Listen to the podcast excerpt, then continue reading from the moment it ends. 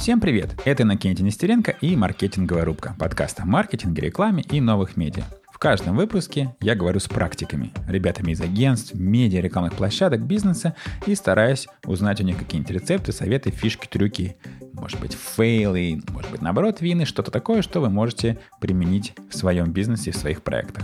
Мой собеседник в этом выпуске – Зоя Скобельцина. Зоя – человек с остальными нервами, командир спецназа ивент-маркетинга.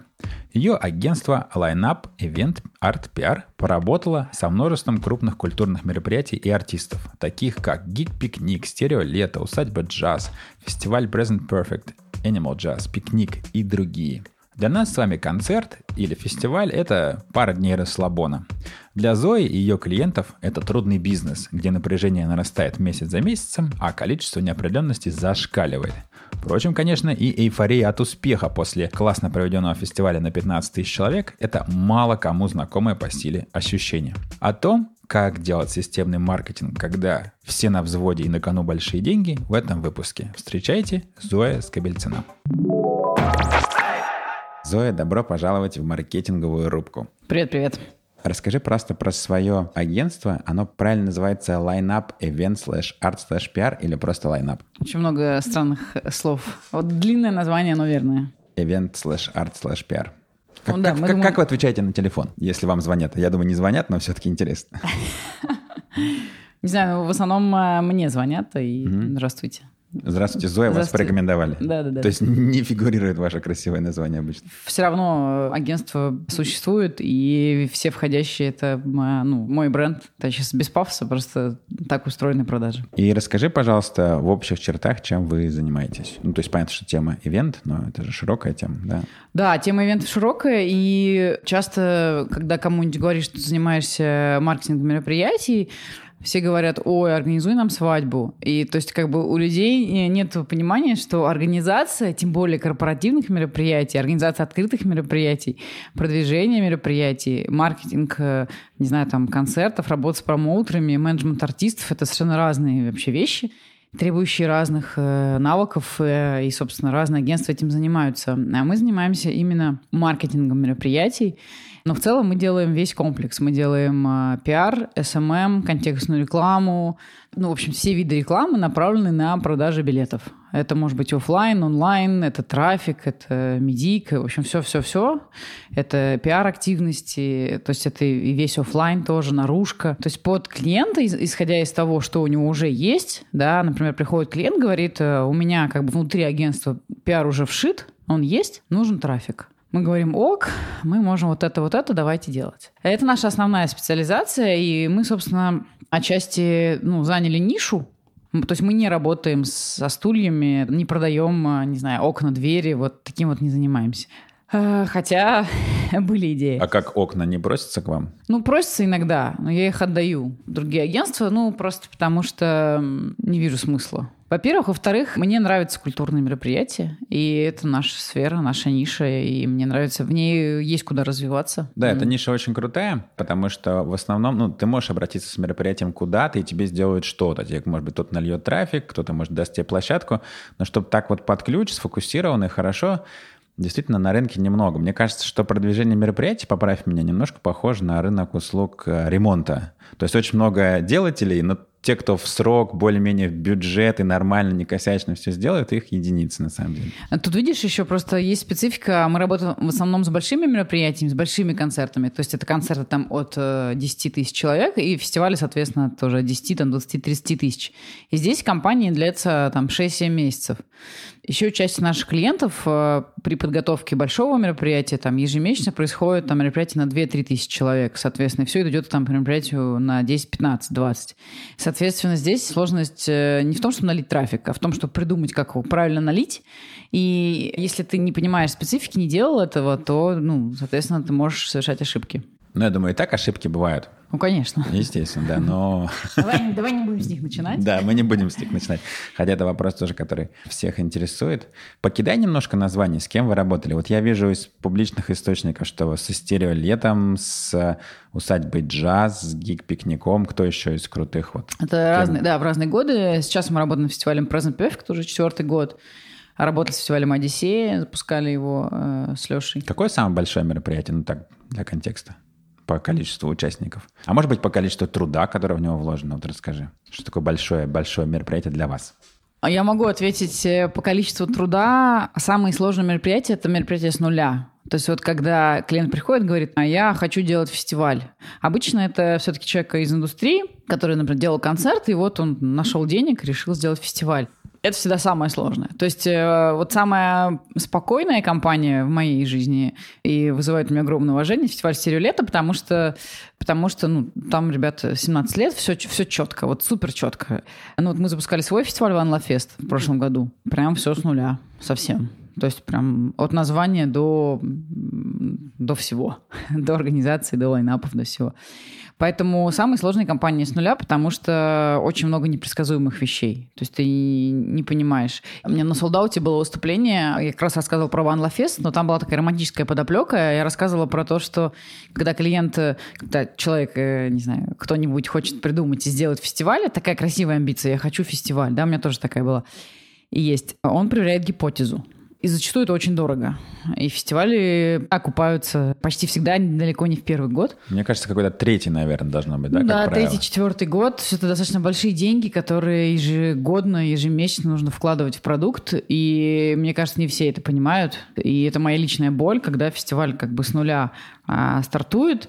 В него вложена куча сил, энергии, и денег, и эмоций. Например, там шесть месяцев работы. А клиент искренне считает, что он ушел в минус в первый год, потому что у него был плохой маркетинг. Очень печально. Ну, да. Вы же можете на старте все объяснить, но, с другой стороны, эмоции захлестывают, цифры захлестывают, когда вы смотрите отчет после того, как...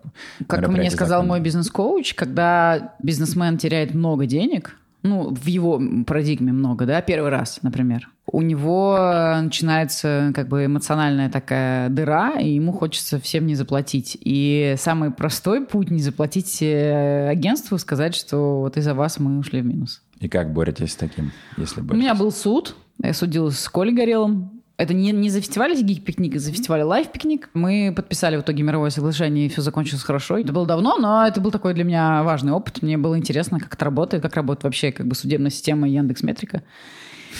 Я больше не хочу в это лезть, потому что я потратила полтора года. И это очень много времени. Я все время общалась с своими юристами.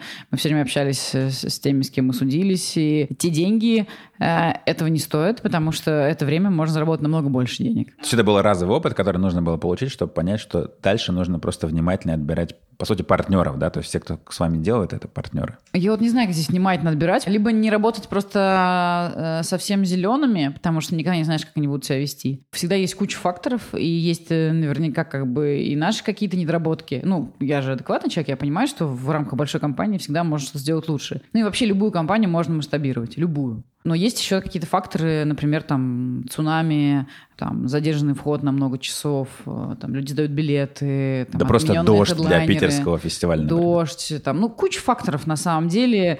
Конкурент, который вдруг появляется уже после того, как вы согласовали все бюджеты и стартовали, да, и он появляется в ту же дату и, соответственно, ну то есть и дальше начинается это перетягивание канатов, условно, кто прав, кто... Ну такая эта история, конечно, очень грустная, печальная. Вот, я бы хотела, если этот подкаст будут слушать те, кто делают мероприятия, все-таки стараться идти на компромиссы, на беседу. Здесь нету однозначного виновного никогда, ни в одном мероприятии нет однозначного виновного. Но только если подрядчик не привез сцену, э, сцена не появилась на площадке, и артист не смог выйти. Тогда да, тогда так, есть один так, виновный. Тогда да. Это был, собственно, мой вопрос еще раньше, и ты к нему очень хорошо подошла. Ниша у вас крутая. Подрядчиков, которые могут такое сделать, не так много, но очень нервно же. Прям очень нервно. Почему именно ивент? Ведь миллион вещей в маркетинге тоже интересных есть. Какие-то ниши, любимые мной стартапы, например, или еще что-то. Ну, конечно, нигде не бывает совсем комфортно и, и легко, только в гробу, наверное, но ивент, наверное, это самое нервное, что может быть для продвижения. Ведь если говорить об окупаемости мероприятий, тот же фестиваль, даже который проводится уже несколько раз, на самом деле понимает, заработал он или нет, только когда все закончилось, да? Правильно же я понимаю всю эту историю? Ну, отчасти, когда, опять же, это не первый год, у нас есть тикет-планы, мы понимаем продажи, уже все умеют читать сметы, умеют читать аналитику, конверсии, и в целом более-менее можно предсказать, как будет вести себя аудитория. Я повторюсь, опять же, это связано с тем, что есть там опыт трех-четырех-пяти лет или там пятнадцати лет. А когда этого опыта нет, вот все как бы действительно очень нервничают. Да, это, это правда, и мне кажется, что... У меня есть вообще отдельные лекции про выгорание, про трудоголизм, даже тед на тему выгорания. Тоже он там такой пятнадцатиминутный, тактично мы так приходим к мероприятиям. Честно скажу, раньше было лучше. А, то есть раньше, мне кажется, моя нервная система лучше справлялась. Это связано, я думаю, со, со, со старением. А, то есть как бы все системы организма стареют, и нервная система тоже стареет. Ну, конечно, ты обкладываешь себя там психотерапевтами, там, бизнес-коучами, я не знаю, всевозможными там, помощниками. Но я каждый год пытаюсь разгадать загадку. И единственное, что мне пока помогает, это объем и как бы команда. Ну и действительно, да, максимально точно подходя. Я сейчас пришла к тому, что просто какие-то проекты я не беру. Я просто уже заранее, исходя из своего опыта, понимаю, что все очень круто, очень интересно. Знаешь, такой детский подход. Ты такой стоишь, думаешь, блин, это вообще можно так сделать. Но потом опыт э, стучит сзади и говорит, это будет очень тяжело, э, тебя это вынесет. И, и, и, и, и ты просто говоришь, э, ну, нет, спасибо. Спасибо, нет. Я, на самом деле, научилась. Вот это, мне кажется, мой главный инсайт последних лет. Я научилась отказываться. Это очень крутой инсайт, на самом деле, да. И тут я поддержу, опять же, со стартап-темой. Да и вообще, на самом деле, с продвижением любого бизнеса. Тебе кажется, вау, вот эта штука. Ну, со стартапами в особенности. Они тебя-то увлекают, как такой какой-то ураган, да, и уносят. И ты такой... Не-а. Это год труда, и вообще совершенно непонятно, что получится. Но со стартапами очень четко ясно, что ты вот смотришь на команду, и ты понимаешь, вывезет, не вывезет. Потому что тематика может измениться радикально. А если эти люди тебе хоть насколько-нибудь не нравятся, то все, до свидания. Наверное, с ивентом... Ну, тоже есть какие-то свои критерии, хотя их сложно формализовать. Ну, Поч- видишь, отношения меняются. То есть вы как бы на старте тоже все горите, все хорошо. Потом какие-то первые трудности начинаются, и много всего меняется. Поэтому здесь как в, ну, как в человеческих отношениях. Вот мало кому объективно удается оставаться там условно в отношениях вдвоем надолго, и чтобы при этом еще все были счастливы. Тут э, примерно такая же история. Но, да, очень нервно, очень. Ко мне приходят там ребята стажироваться, да, и... Они вот после моих лекций такие все вдохновленные, им кажется, они сейчас придут, им нальют мартини, и они пойдут тусоваться в гримерке. А нальют мартини не им, не да, им, да, это да. Они нальют мартини. Они нальют, да, они будут наливать, наливать, наливать, и в итоге, на самом деле, через год они поймут, что все не так радужно и весело, и что очень нервно. Ты не сказал, как ты попала в это нервное место. Я закончила факультет медицинской физики в политехе, так, да. Я археолог по образованию, если что, то есть примерно та же близость к маркетингу. Да, у меня вообще здесь физическая семья, и, соответственно, мне кажется, ну, как бы для папы было важно, чтобы у меня был физический факультет именно. И я получила диплом бакалавра, потом магистра, и вот после магистратуры поняла, что надо что-то менять, что мне не хватает социализации. А вот это к вопросу, как найти себя, да, если нас слушают те, кто помоложе. Мне кажется, надо смотреть какие-то процессы, которые тебе нравятся, именно в формате, ну, такого общего мироощущения. И мне всегда нравилось контролировать людей, контролировать дела. Вот. А мероприятие — прекрасное место, где можно реализовать. И я попала в продюсерскую компанию, почувствовала, что как раз вот этот вот весь движ, движ с мероприятиями, вот как раз то, что мне по душе. И все, и понеслась. Ну и там потом был пиар, эс эм эм, потом появилось агентство, потом появились артисты, потом появились большие фестивали, и вот так, так вот. И вот сейчас уже, мне кажется, двадцатый год, у меня от него большие ожидания, но я думаю, сейчас мы об этом поговорим. Последнее, что я не спросил про то, чем ты занимаешься, деловые-то мероприятия вы делаете или только это все музыка, фестивали, опен-эйры, музыканты? Деловые, да, конечно. А ну, деловые вот. Тогда какого размера? То есть понятно, что митап на тридцать человек — это не к вам? Ну вот мы сейчас работали с Вэйфорумом, две тысячи пятьсот человек, с форумом Ивент Лайв, который проходит в январе для организаторов. В общем, это событийная вся история, там тоже несколько тысяч человек. То есть такого формата, ну больше в нашей нише, такой про ивент, про музыкальный. И я, в принципе, сама обучаю. То есть это вообще большая, большая часть моей работы. И я всегда говорю, что если можно было только обучать и только выступать, то я бы только так и делала. Вот. Так что я мечтаю стать великим стендапером и больше не заниматься маркетингом. Конечно, в итоге все к этому придет. Расскажи просто, что работает в продвижении мероприятий сейчас и, может быть, как-то вот по сравнению с тем, что было пять лет назад, просто чтобы понять, что, что меняется. ты говорила про план на двадцатый, ну, может быть так, что, что было там в пятнадцатом и что будет в двадцатом. По подходам, по методам такая большая тема, понимаю, выбери все, что тебе нравится в ней, расскажи немножко. Ну, во-первых, что изменилось, да, все научились настраивать таргет. Сначала все научились, потом все начали обучать, теперь все обучаются, все научились. Соответственно, если раньше достаточно было условно хорошо настроить таргет для каких-то вещей, да, то сейчас, естественно, недостаточно. Что принципиально поменялось? Ну, естественно, появился исчезающий контент. Сторис и ВКонтакте, и в Фейсбуке, и в Инстаграм. Основное, что поменялось, мы сейчас по некоторым проектам бюджеты рекламные частично забираем именно в дизайн. То есть к нам приходят клиенты и говорят, вот у меня там есть столько-то денег. Я говорю, вот хорошо, например, там, не знаю, миллион рублей. Я говорю, давайте сто тысяч отдадим дизайнерам. Потому что визуальная часть стала супер важна. И она, собственно, для ивентов... Почему она для ивентов так важна? Потому что нам нужно за пятнадцать секунд условно нарисовать эмоцию, которую человек получит, если он купит билет. И вот э, из последнего, например, мы летом делали восемь концертов для Руфеста. Там были большие артисты, типа Димы Билана, Евы Польны, Касты, Animal Jazz. И вот мы отрисовывали эти красивые историки, где, собственно, был артист, УТП, что первый раз на крыше, небо, там люди танцуют. И, соответственно, вся рекламная кампания была через все каналы пронизана этой идеей того, что гоу на крышу, и можно было, собственно, прорабатывать новую аудиторию, в том числе людей, которые никогда не слышали про фестиваль, потому что на самом деле еще есть... Вот, например, я, я был на Жене Любич. Один раз. Ну, на одном из, видимо, этих восьми, да, получается. А, ну, в этом, году, а в этом году, да? Был? В этом году, да. Да-да-да. Ну, вот мы, мы делали восемь без Жени, но, да, это все... В этом году ребята очень выросли, и у них огромное количество концертов было на крыше. Угу. Вот. И... Ну, в любом случае, вот тема, что есть какая-то площадка на крыше, она для меня как в этом смысле некого такого... То ли позднее большинство, то ли вообще там самого крайнего тормоза, если рисовать эту вот цепочку. Угу. Принятие инноваций, да? Докатилась, я думаю, благодаря как раз вашим усилиям за предыдущие годы. Потому что ясно, что вот есть такая площадка, и там все круче, круче и круче, но наконец-то надо все-таки прийти и мне. Ну, это скорее благодаря ребятам, собственно, организаторам, потому что они резко, резко, резко вырастили этот сезон до там, сколько было, тридцать, сорок, пятьдесят концертов. То есть просто на рынок одним днем вышел такой гигант. Вот. То есть они вырастили количество концертов, там, ну, своя площадка, все, свой бар сделали. Ну, не, они очень-очень большие молодцы, вот, мои любимые клиенты. Красавчики, мне тоже очень нравится. А расскажи еще немножко, чем отличается маркетинг фестиваля от маркетинга или продвижения артистов? То есть есть какая-то разница, как ты это объясняешь? Ну, артисты это вообще, конечно... Смотри, артисты, давай сразу разделим артисты, те, которые... То есть я, например, была директором группы Animal Jazz полтора года. Это артист, который зарабатывает.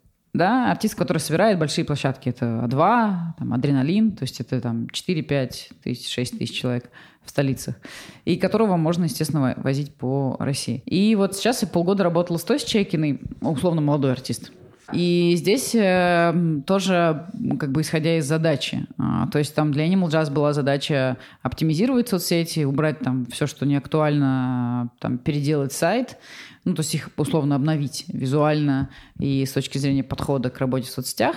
С Тофи, ну, чуть другая была задача, э, там, эффектно появиться условно, да, и мы решали вопросы и по дистрибуции, и по организации концертов.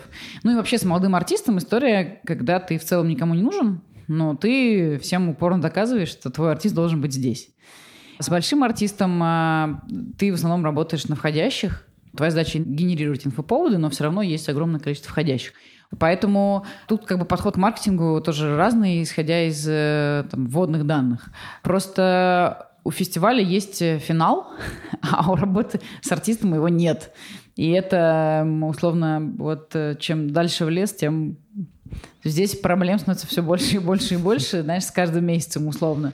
Вот. Но у меня есть много лекций про работу с артистами. Это моя любимая тема. Я очень хочу в ней развиваться и очень хочу работать с артистами. Но здесь, ну, если интересно, можем обсудить. Это вообще отдельный дивный мир. И это, конечно, другая история абсолютно. То есть, условно, у тебя на фестивале есть, не знаю, пятьдесят артистов, из них там двадцать супермедийных, десять. И ты прорабатываешь аудиторию каждого. То есть ты изначально прописываешь миллион целевых аудиторий. Европа, там, Америка, кто может приехать потенциально, как, что мы будем делать с туристами. И, ну, то есть всю аудиторию прописываем.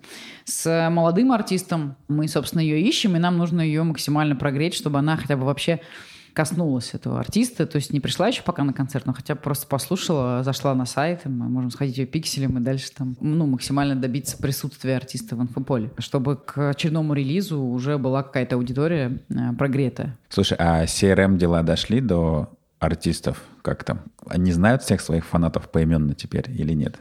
Не настолько все круто. Ну, прям поименно... Ну, конечно, если мы работаем с билетными операторами сами как организаторы и продаем все через себя, то, естественно, мы всю эту фан-базу собираем, и я к этому стремлюсь. И иногда можно следить за этим, когда подписываешь бумажки с билетными операторами, чтобы они отдавали тебе данные. То есть e-mailы, телефоны и так далее. Ну, плюс всякие там... А легко отдают или это каждый раз торг? Нет, нелегко, конечно. Нелегко. Нелегко, да. Ну, по молодым проще. Но это как договоришься. Тут же всегда индивидуальные условия, потому что ну, здесь вопрос отношений, личных отношений, объема, по кому ты еще работаешь, много факторов. Поэтому, конечно, базы собираем, но не могу сказать, что это прям какая-то супер си эр эм-система, которая работает как часы. Ну, естественно, просто вопрос, идет ли к этому, да. А, а если говорить еще про каналы, инструменты, что... перегрето, переоценено, перестает работать, но все все еще делают. Никак не могут перестать. Есть что-то такое? Ну, смотри, там какой-нибудь масс-лайкинг, масс-фолловинг практически умер. Это ребята из Телеграма сделали, ну, как мне кажется, не то, что сделали, сделали второй продукт тиктокер, тиктокер точка ру, как так он называется. В общем, аналогичная штука, только для тиктока. Действительно, это правда о том, что приходишь в тикток, записываешь странное видео, получаешь пятьсот тысяч просмотров, ложишься спать довольный. Бесплатно, без всего. Вот, и... Что изменилось? Понятно, что если раньше, условно, там подписчики в Инстаграм, их было дешевле и проще получить, сейчас стало сложнее и дороже, но все равно, все равно по-прежнему все стараются. Ну и в целом рынок Инстаграма, он уже догнал рынок ВКонтакте среди русскоязычной аудитории, которым продаем билеты. Если раньше у нас ВКонтакте прям лидировало всегда по трафику, то сейчас Инстаграм начинает обгонять. Инвайтинг ВКонтакте, условно, который был, и если там, не знаю, пять лет назад все им активно пользовались, сейчас, конечно, уже никто не пользуется, но появились рассылки внутри, через виджеты ВКонтакте. Поэтому такая условная замена. Что еще хорошего произошло? По поводу таргета. Ну, это очень часто, когда клиент приходит, говорит, мне сказали, что таргет работает, давайте. Ну, то есть ничего больше нету, там сайта нет, по сути, площадка никак не подготовлена для того, чтобы наливать. Визуала таргет. Нет, но да. волшебный да. таргет волшебный придет. Таргет, нажмите, пожалуйста, волшебную кнопку. Вот это вот, мне кажется, и, и по-прежнему я приезжаю на лекции, даже в Питере, в Москве, и спрашиваю, знаете ли вы, что такое пиксель ВКонтакте, и поднимает примерно руки процентов пятнадцать аудитории по-прежнему. Хотя вроде как уже... А аудитория это кто? Это бизнес? Это кто? Разная аудитория. Это и те, кто и менеджеры, кто работает с артистами, и организаторы, и и там, вот, не знаю, социальная сфера, ну, те, кто тоже работает соцсетями. Ну, прекрасно, значит, еще восемьдесят пять процентов есть куда расти, в смысле, что... Можно тем... развивать инфобиз. Да. да. да. Я этим и занимаюсь. Кочевать и рассказывать про пиксели. ВКонтакте еще есть в Фейсбуке, другие площадки, у них тоже да, есть да, пиксели. Да, да. Окей. Есть такая смешная статистика, что в себестоимости Кока-Колы, бутылки Кока-Колы, первое — это маркетинг, второе — это сахар, а все остальное — это там едва-едва. Сколько нужно закладывать на маркетинг при продвижении фестиваля, да, вот если говорить про себестоимость билета на фестиваль? Можно какой-то процент сделать? Ну, или как ты рекомендуешь вообще относиться к бюджету на маркетинг фестивалей? Смотри, я расскажу, как мы делаем. Если мероприятие уже проводилось, если мы его делали в идеале, то у нас есть аналитика, у нас есть конверсия, и у нас есть... Мы садимся, обсуждаем, условно, насколько там все хотят вырасти, и примерно прогнозируем. И то про... есть есть цена привлечения с прошлого года, да? Ну, есть, да, есть конверсия, есть цифра конверсии, есть цифра трафика прошлого года, и есть э, прописанные квоты билетов в разные периоды, как они должны продаваться. И, соответственно, есть тикет-план. Вот. Есть план и есть факт.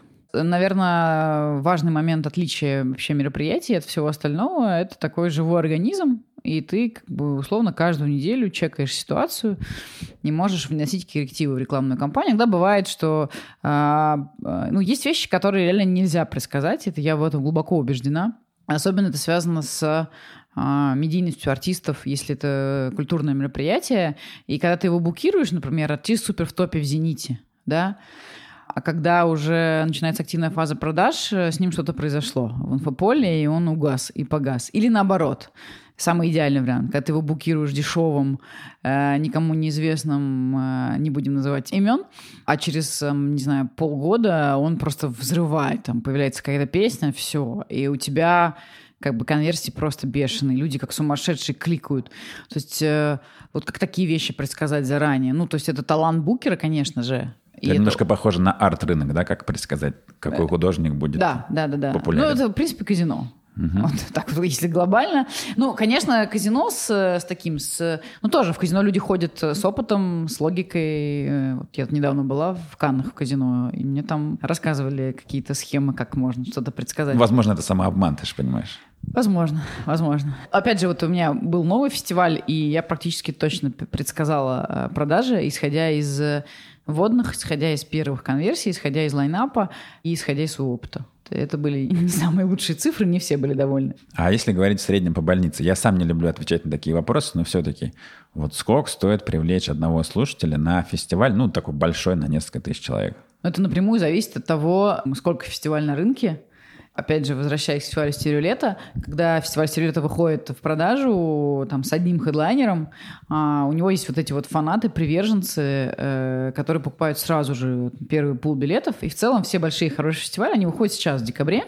И Early Birds условные, они продаются у кого-то лучше, у кого-то хуже, но продаются. Ну, условно, вот покупают бренд, да. Есть иностранные фестивали известные в широких кругах и в узких, которые продаются вообще полностью, то есть sold out и без, вообще без артистов, просто на бренд, потому что есть стопроцентное доверие, что там будет хорошо. Ну, как можно сравнить такой фестиваль с фестивалем, например, какой-нибудь... Праздник кваса. Да, да, да. Там, где-нибудь или в Токсово. Фестиваль чая там. Ну, еще надо понимать, что рынок реально перегружен, перегрет. И в какой-то момент все пошли делать фестивали. Все в кабеле каждые выходные, и каждый, мне кажется, четверг, пятницу, субботу, воскресенье какой-нибудь фестиваль да проходит. И вот сезон две тысячи девятнадцатого года, он тоже был супер перенасыщенный. И там еще появились мероприятия, которые начало делать наше государство с большими артистами, тоже летом. Я не знаю, что, что это было? Это были ивенты, которые делали во время митингов, чтобы... чтобы... А, отвлечь всех. Да, да, короче, да, да, понял, да. да. И там большие артисты, действительно большие. Там еще некоторых артистов как бы упоминали, а они такие потом в своих соцсетях писали: «Не-не-не, мы там не выступаем». Ну, вот. Хорошо, давай какие-нибудь цифры нам все равно нужны. А, От до, ну, предположим, фестиваль проводился... я, я пытаюсь как-то описать среднюю температуру по больнице. Предположим, фестиваль, ну, не первый раз проводится, второй. И это Петербург, и делается заранее, и там какие-то известные в интернете ребята, которые, ну, кому-то известны, хорошо. И в прошлый раз собрали несколько тысяч человек, а в этот раз хотят два раза больше собрать. Ну вот э, я на таких встречах регулярно э, с клиентами встречаюсь. Да, я, я сейчас пытаюсь изобразить такого типичного да, клиента из ада, который, да, у которого нет вводных, естественно. Да, но при этом я говорю, присылайте все, что есть. Вот. У меня сейчас вот два письма таких лежит на почте и ждет моего внимания. Присылайте все, что есть. И я вот э, как бы смотрю все, что есть, любые вообще возможные цифры. Я не, не буду отвечать на этот вопрос, потому что у меня нет на него ответа. Uh-huh. Опять же, есть мероприятия, которые раньше были бесплатные, потом стали платные. Есть мероприятия, которые... А приходят на такие, которые потом стали платные? Очень индивидуальная история. Конечно, приходят. Конечно, приходят. Если есть ценность, если есть бренд, если есть хедлайнеры, если есть контент, то приходят на контент. Просто вопрос фин-модели. Понятно, что если, например, бесплатное, то оно кормится там, условно, спонсорскими деньгами или какими-то грантами, да. Если мероприятие платное, э, то оно кормится в том числе с билетов, но и туда же тоже спонсорские и все остальное. Поэтому вопрос финмодели. Опять же, вопрос, который не могу не задать. Вот что у нас и что у них? В чем разница, например, в продвижении тех же фестивалей западных и наших? Не называя брендов в силу своего невежества. Подскажи мне, с чем можно сравнить тоже Стереолето, например? У нас э, есть восемьдесят процентов местного лайнапа, и там э, хорошо, если десять-пятнадцать процентов иностранцев. И просто это очень дорого. И начиная от истории с, виз, с визами и заканчивая гонорарами в евро, в долларах, э, соответственно, понятно, что иностранному фестивалю намного проще с этим по всем параметрам. Вот. И в какой-то момент вообще после, после того, что произошло с валютой, если ты заметила, у нас русская музыка везде просто. Повсюду русскоязычная музыка. Это хорошо, я люблю русскую музыку. Сейчас... Не, ничего плохого у меня нет, но да, разнообразия да. тоже нет ничего плохого. Сейчас потихоньку начала возвращаться история. Вот. И просто не все фестивали могут себе позволить иностранных хедлайнеров мирового уровня. А не хедлайнеров нет смысла привозить, потому что кто на них придет, да? Ну, как бы это классно с точки зрения, вот, посмотрите. Но все равно как бы, люди покупают билеты на большие имена. Опять же, отчасти в этом есть различие, да? Когда мы берем какой-нибудь большой фестиваль европейский, например, там, в частности, билеты продаются, даже если фестиваль уходит в продажу без имен. У нас люди, людям важно, кто будет, какие хедлайнеры. Мы иногда, например, понимая, что в целом как бы все хорошо, но не хватает... Э, ну, например, если мы смотрим все инфополе, мы говорим клиенту или организатору, говорим, давайте добавим что-нибудь сочного в лайнап для того, чтобы усилить э, контентную часть. То есть не будем вкладывать эти деньги, например, в э, маркетинг, а усилим контентную часть, потому что мы... не выдерживаем конкуренции по артистам. Ну и еще одна беда, что у нас в целом артистов, которые собирают большие площадки, их там в России восемьдесят всего. восемьдесят? Да, то есть условно. Шнуров и еще семьдесят девять человек. Да? Ну Шнуров — это уже те, кто собирают прям стадионы. Каждый год, там, вот помнишь, был хедлайнер «Сплин», вот он на всех фестивалях. Потом хедлайнер «Земфира» на всех фестивалях. Потом хедлайнер «Мумитроль» в прошлом году на всех фестивалях. И организаторы его делили, чтобы он, например, там, в Питере, в Москве хотя бы не, не был в, в одном месяце. То есть вот такой, знаешь, фестивальный чёс большого артиста. И вот интересно, кто сегодня, кто в этом году у нас. Неизвестно пока? Как там? Цвет сезона голубой и так далее? Пока да, пока неизвестно. Но уже сейчас вот сейчас все выходят. Сейчас до Нового года должны выйти. Так что я думаю, что скоро мы узнаем этого счастливчика. Дурацкий вопрос, но мы должны его тоже озвучить. За какой срок можно организовать ивент? Ну, не супер глобальный, там все понятно, что можно и за год начать, и, и, и раньше. Ну, вот на несколько тысяч человек, и даже, может быть, если мы говорим про деловое мероприятие. То есть хочешь сделать классную конференцию, за сколько начинать? То есть есть ли смысл к тебе приходить за два месяца и говорить, а давайте соберем две тысячи человек на классный ивент про ай ти? Ну, тут э, зависит от того, в каком этапе сейчас мероприятие, потому что когда совсем все, совсем с нуля. То есть прям... ну, название придумали, не могли же не придумать, самое крутое. А, но все мероприятие начинает собираться, ну да, за год. Даже не для десяти тысяч, а для двух. Да, да. Угу, я понял, никаких хороших новостей. А. Для, для тех, кто опоздал, я имею в виду. Ну, опаздывающие всегда есть, и это, собственно, первая ошибка, которая происходит. Просто иногда уже не хочется отменять. Например, там клиент ждет сайт.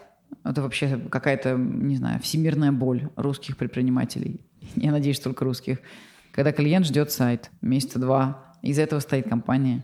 Потом какие-то согласовательные моменты, потом раз, раз, раз, раз, уже все, лето прошло, уже сентябрь. А у нас там в декабре, в ноябре мероприятие. Или у нас летом фестиваль, и тоже все что-то согласовывается, обсуждается, там пытаются как-то все это настроить, документы пытаются подписать долго, и в итоге там начинают в мае, что тоже поздно.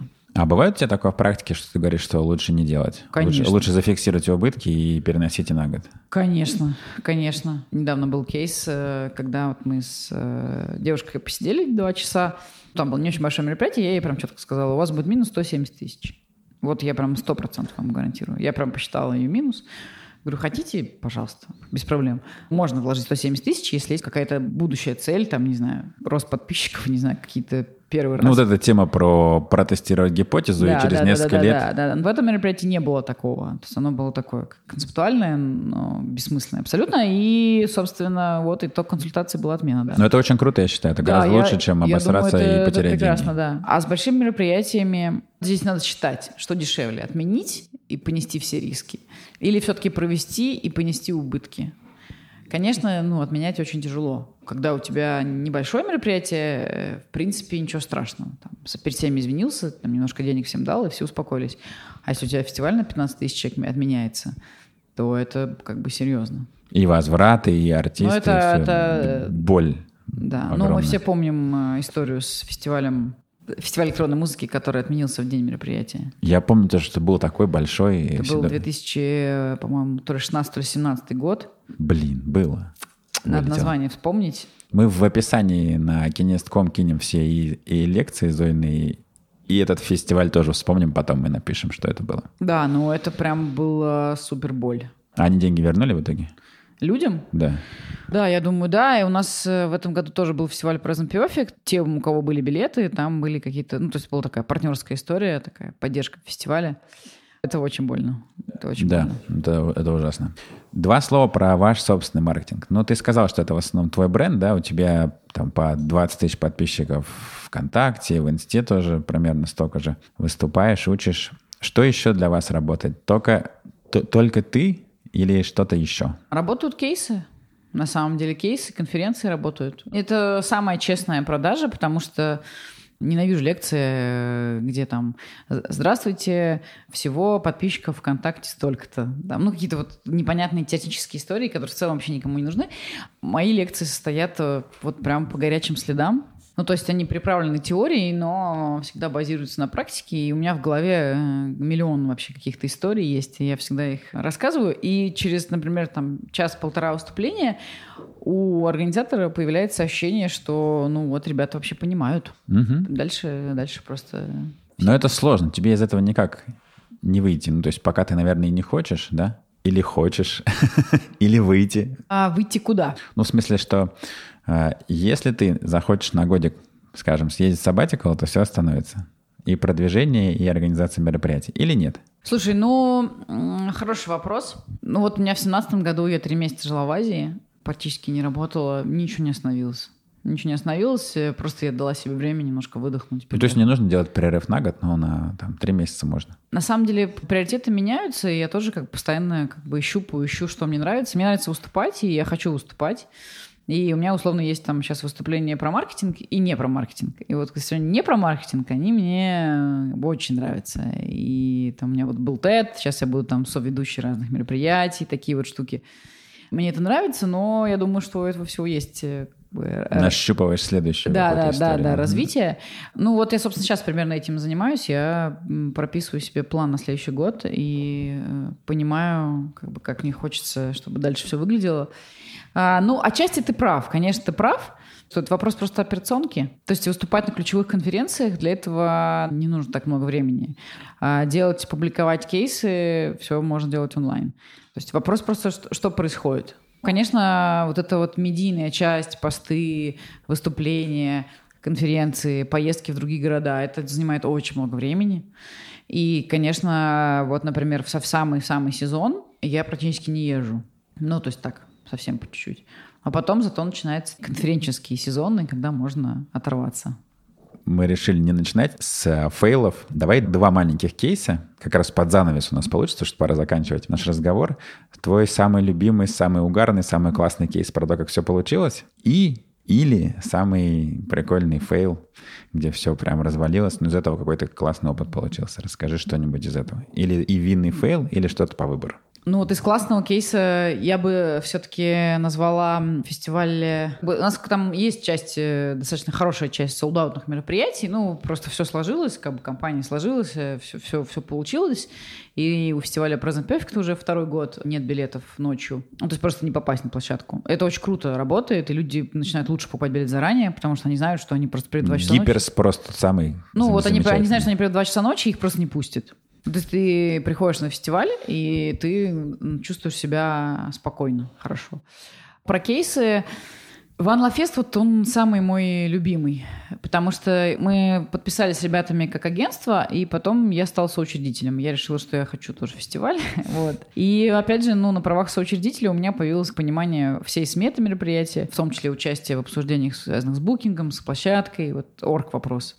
И когда ты всю картину трогаешь, то ты, конечно, совершенно по-другому можешь управлять процессом. Потому что, к сожалению, все равно, естественно, есть организатор, человек, который рискует деньгами, есть агентство, которое нанимается на решение задачи по продаже билетов. И э, иногда организатор, даже опытный, говорит, э, все, я решил, будет так. Не знаю, выключаем таргет. А зачем? А, а вот нам так кажется, что он не работает. Угу. Я даже не знаю, что в этот момент делать. Я говорю, ребят, нужно увеличивать бюджет. Вот я прописала стратегию на ближайшие три месяца. Так организатор читает стратегию и говорит, отменяем все, отменяем таргет, все, вас увольняем, до свидания. Я говорю, ну ладно, ок. Так тоже бывает. Ну, это жизнь, да. Это скорее вот ко второму кейсу про суперпровал. Вот, это вот моя вообще боль. Я не хотела бы называть бренд. Ну, понятно, да. Да, потому что... Но ситуацию можешь описать в красках. Да, да, по-прежнему, в... скажем так, я жду денег. Вот. И если меня ребята слышат, то я по-прежнему их жду. Вот в суд я не пойду, как мы уже обсудили, почему, да. Но мне очень больно от этой истории, потому что нам пришлось часть компании выключить, часть оставить. И мне кажется, что я максимально была на стороне организатора, несмотря на то, что мне все это было супер неудобно, и это просто очень странно. Очень странно все это было.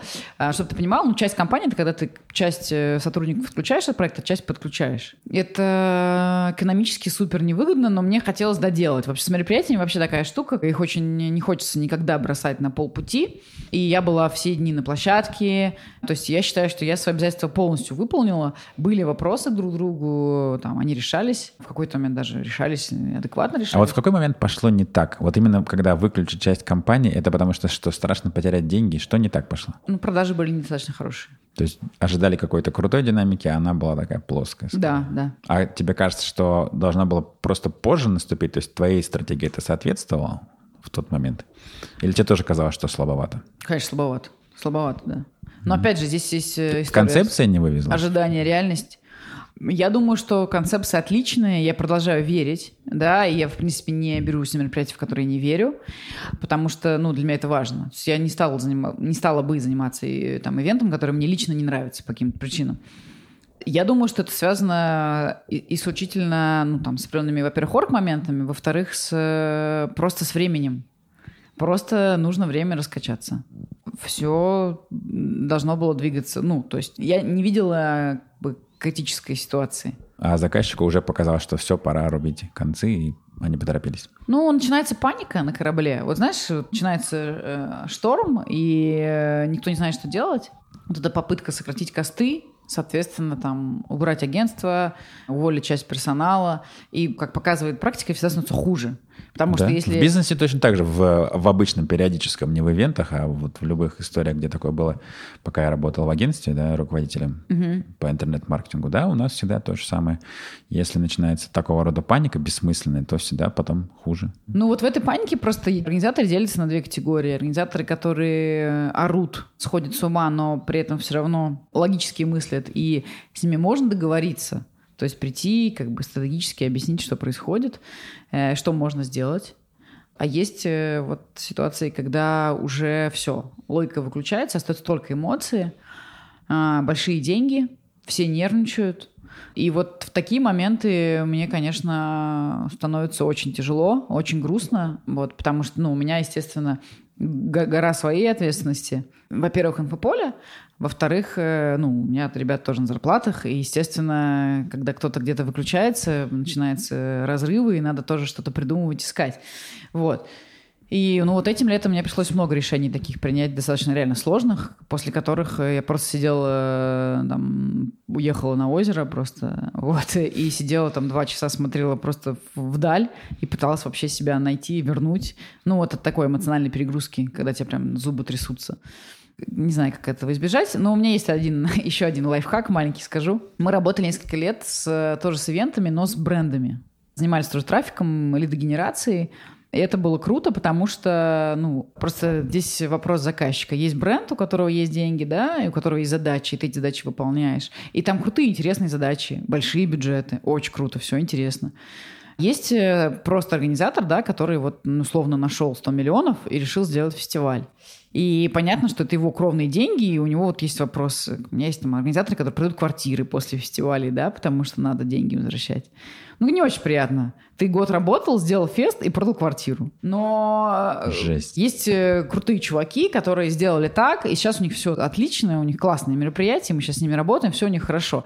Просто они понимают, что это инвестиция. Я тоже очень много денег потеряла э, в этом году. Это казино, как ты сказала раньше, да? В каком-то смысле. Ну, видишь, кто не рискует, тот э, не пьет шампанское. Ну, то есть здесь просто вопрос опыта.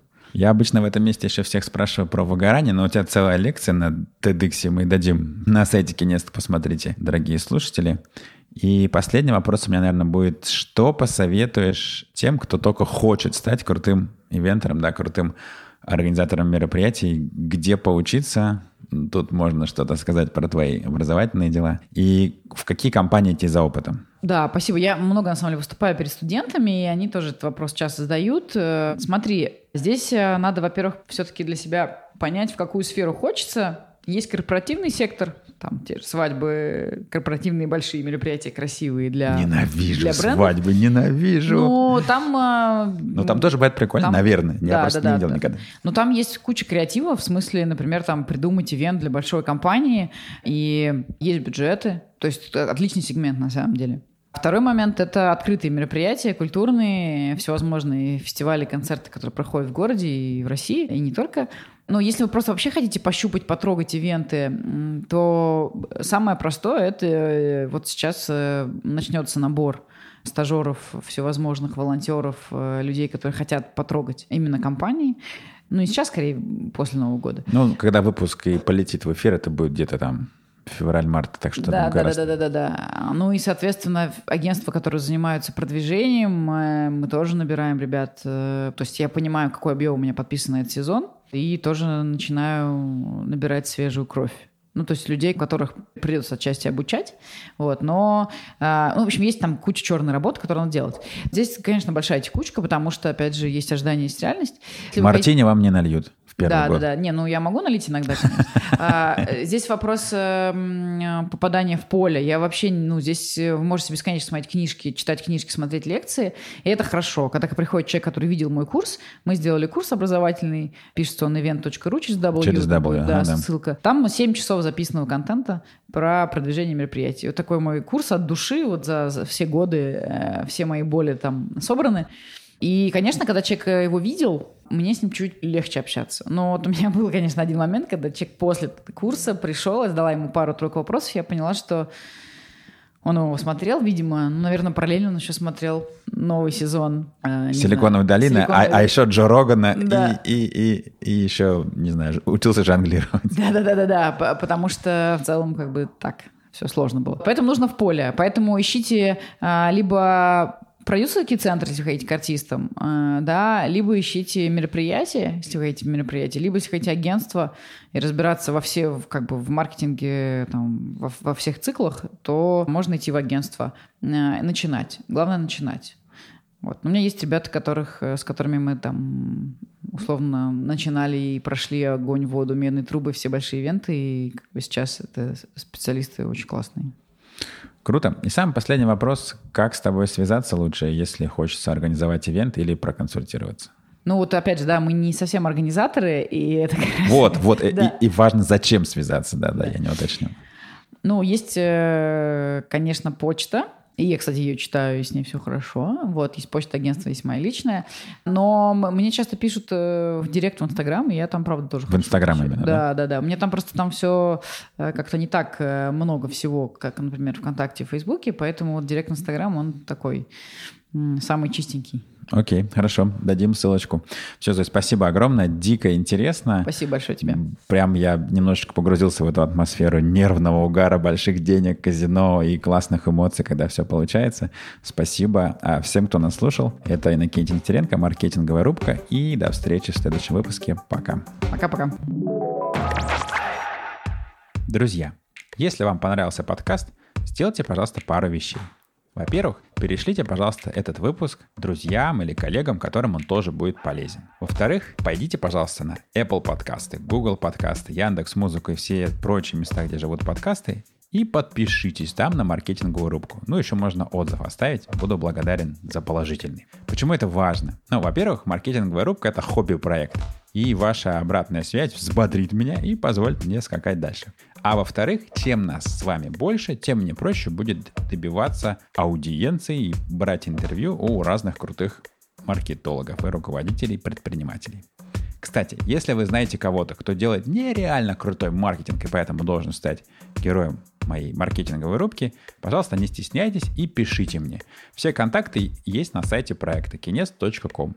Большое спасибо, до встречи в следующем выпуске. Пока!